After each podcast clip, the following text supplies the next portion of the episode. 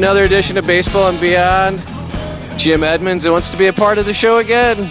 There he is. He can't avoid, he, he can't avoid the spotlight. Did he fool you that he was actually doing something productive? All right. No, we know.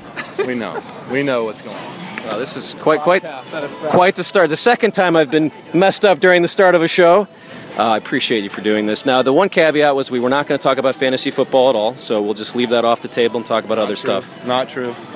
Let's talk first about fantasy football. Obviously, everyone knows about your uh, your uh, charity, and you have a draft Friday, and uh, this will be something you can talk about here. It's a, I've seen the event. It's an amazing event. Uh, you tell us about it more.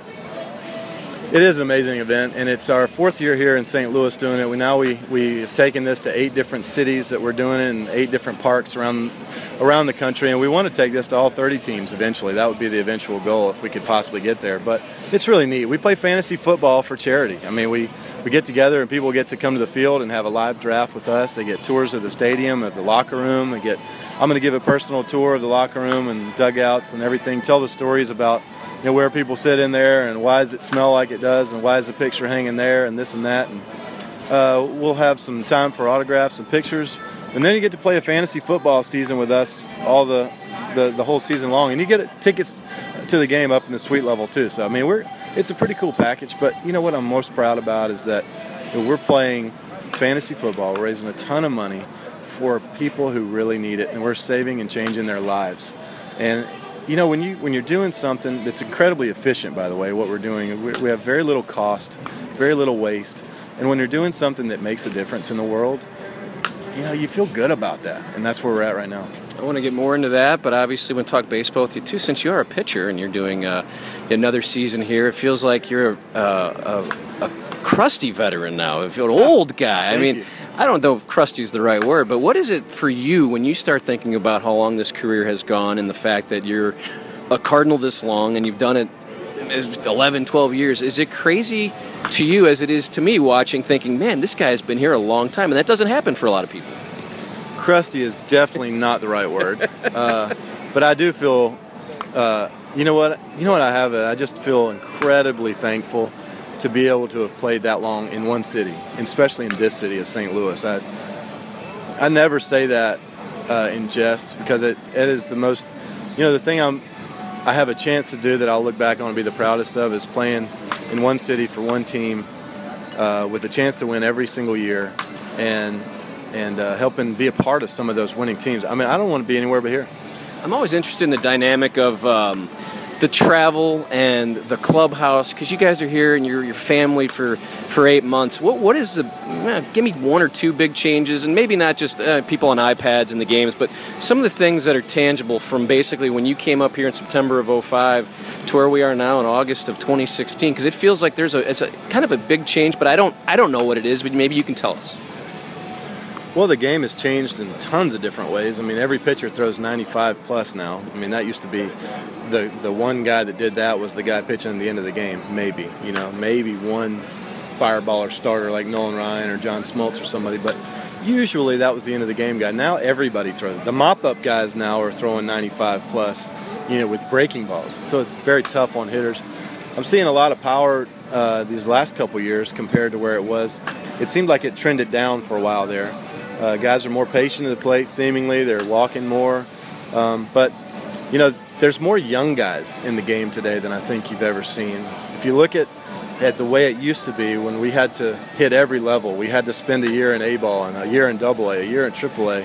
And then if you were lucky, you know, if all the veterans, you know, got hurt, then you could get a call up maybe in September. Now, guys are getting rushed up here. 20 21 22 years old. They're expected to make a difference in this game of baseball up there in the major leagues and it's, it's very tough on those guys. How fun is it for you to watch a guy like Alex Reyes, who hopefully will have a similar career to you and is doing exactly, not exactly, because you did pitch that whole season in 06, but they're grooming him to do exactly what you did.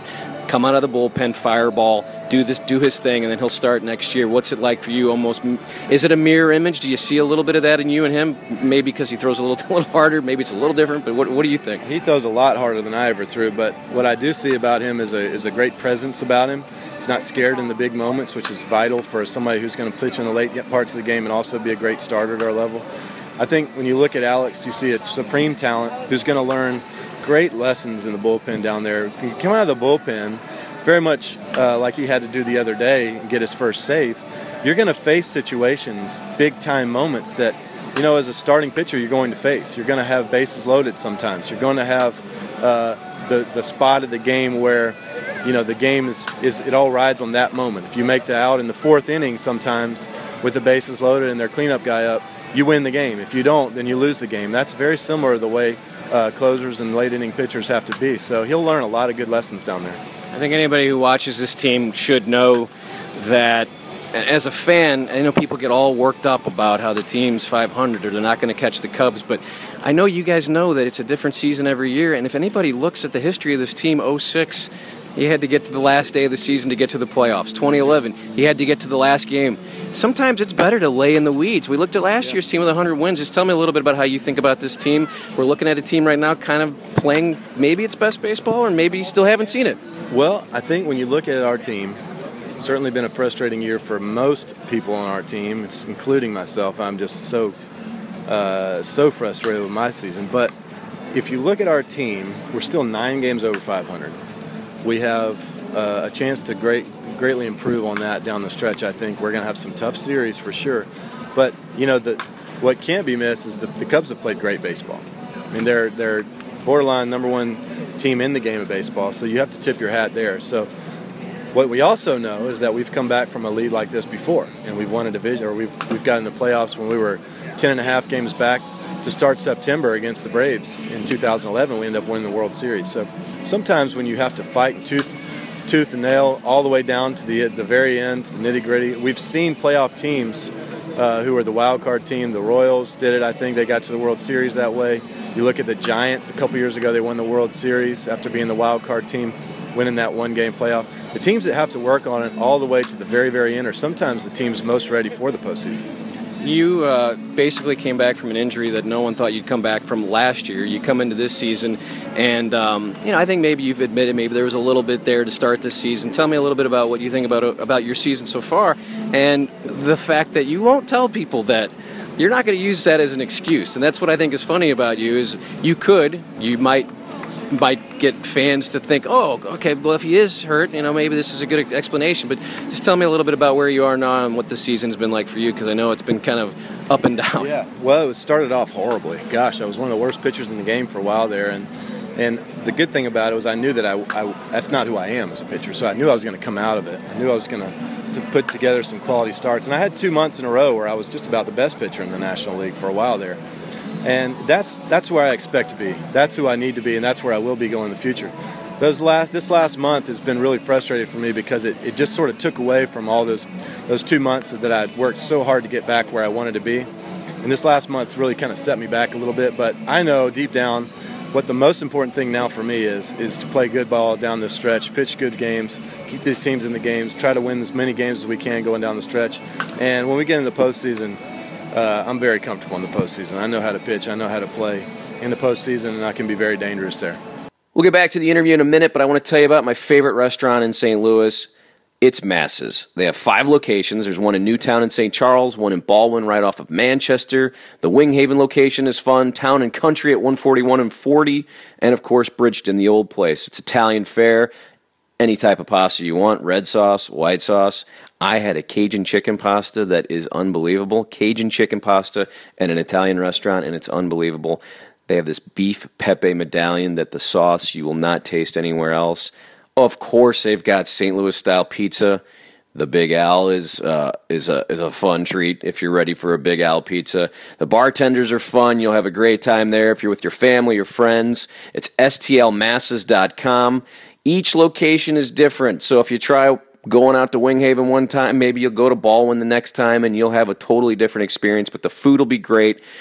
It'll be affordable and you will have a fun time. There's no baloney in the cannelloni. It's Massa's Restaurant, five locations St. Charles, Ballwin, Winghaven, Town and Country, Bridgeton, STLmasses.com. Go check them out. Let's get back to the interview. We have a couple more minutes with you. I appreciate your time. Uh, what was it like? Uh, I, that 06 team was the first team I got to travel with, and, and I know for you it was your first year.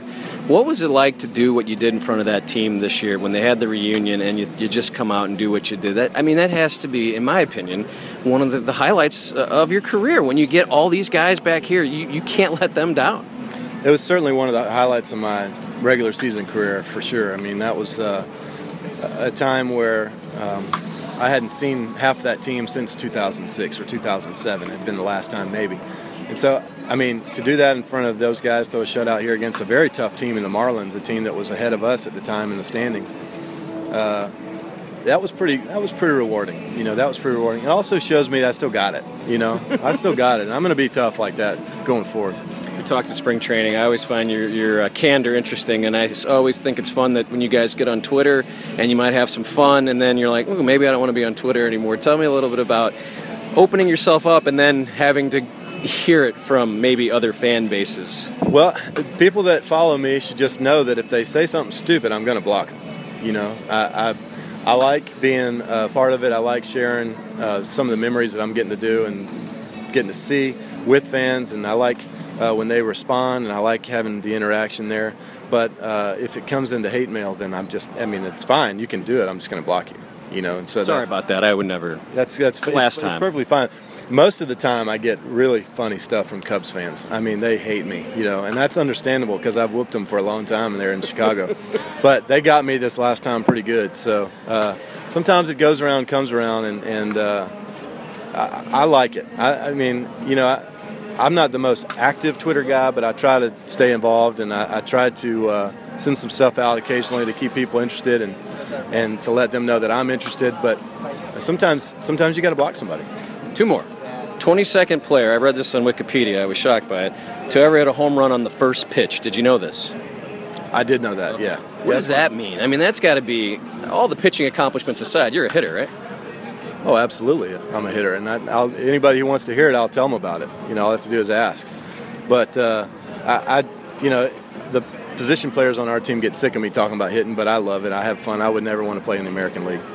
So, lastly, we were talking about 06, but I, I, I, remember a night that Josh Kinney got scared out of his out of his wits going into his hotel room. Yeah. And if you can kind of bring that back and just how fun it was for you to be.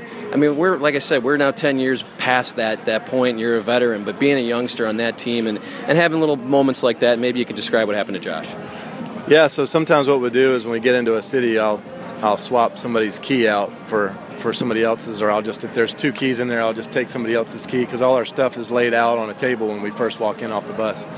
And uh, I got in his his envelope and I took a key out, and three or four of us got into his bathroom, shower, and you know it's inevitable when you get done with a long plane flight, you come in and, and you have to go to the bathroom. And so we wait in the shower sometimes and, and uh, get the young guys who, who are just the, the recent call ups, and we hide in the shower and and jump out and scare the you know you know what out of them. And uh, Josh is a is a outdoorsman. He's a bear hunter by trade. I mean, he got guy would stare down a black bear in the face. But you know, when three or four of us jumped out of the shower in the bathroom that night, uh, he was laying on the ground. He dove on the ground like a little like a little uh, two-year-old and was terrified. So we got him good. Those are the memories you always say, right? That happens a lot. People don't know about that stuff, but that's the thing that, that the family part I was talking. About. Scarier than a bunch of black bears, that's for sure. Yeah. So one more time, the fantasy football draft is Friday. You have spots available. I've seen you guys do this. I think um, what you should probably remind people is that you get to play against you. You get to play against Cardinals. You yeah. get to trash talk. Yeah. Uh, and also, I, I, really do. I am interested in what you do with your charity because I know that it's uh, it's amazing stuff what you're doing around the world. So if you just kind of want to one more time run through that and uh, let people know what how yeah. this is going to help people. Yeah. So this is a fantasy league by by nature. I mean, we are going to be we're going to be trash talking you. If you make a bad pick in the first round, we will let you know about it. You know and and some people have had their feelings hurt by that. I thought this was a charity event. It is, but you picked somebody really bad right there, and you need to hear about it. So we talk some trash. We have fun though, and we'll be on the message boards talking about, you know, free agent acquisitions and and picking up somebody off waiver wires or whatever, and and uh, thanking somebody for dropping somebody that ended up you picked up and won you the week or whatever. We we do that, and we have fun about it. But so you will be playing against us. There'll be a will be a, a big time player. We got Alex uh, Pietrangelo from the Blues, captain of the Blues, just a stud player, just a big, strong defenseman. He's going to be taking people down in his league too. And and uh, we got we got me, myself, um, Matt Carpenter, Matt Holliday, and Steve Piscotty right now. Maybe Michael Wacha might join in too if we get enough people to join in. But we're going to have a great time. You're going to be playing fantasy football against us all year, and and if you're in my league, you're most likely going to lose. I've seen you. You're very, very, uh, you're competitive. I appreciate your time as always, Adam. This is a pleasure. Did you enjoy being on the big podcast? It's my favorite one I've ever done. That's what I like to hear. Adam Wainwright joining me on Baseball and Beyond. I got to finish. I have to keep wrapping up, so I can't really shake your hand. That's Adam Wainwright, Baseball and Beyond. Follow me on iTunes and at Twitter, Brad Straubinger. Thank you for listening, and thank you for Massa's Restaurant for being our presenting sponsor. Catch us next time.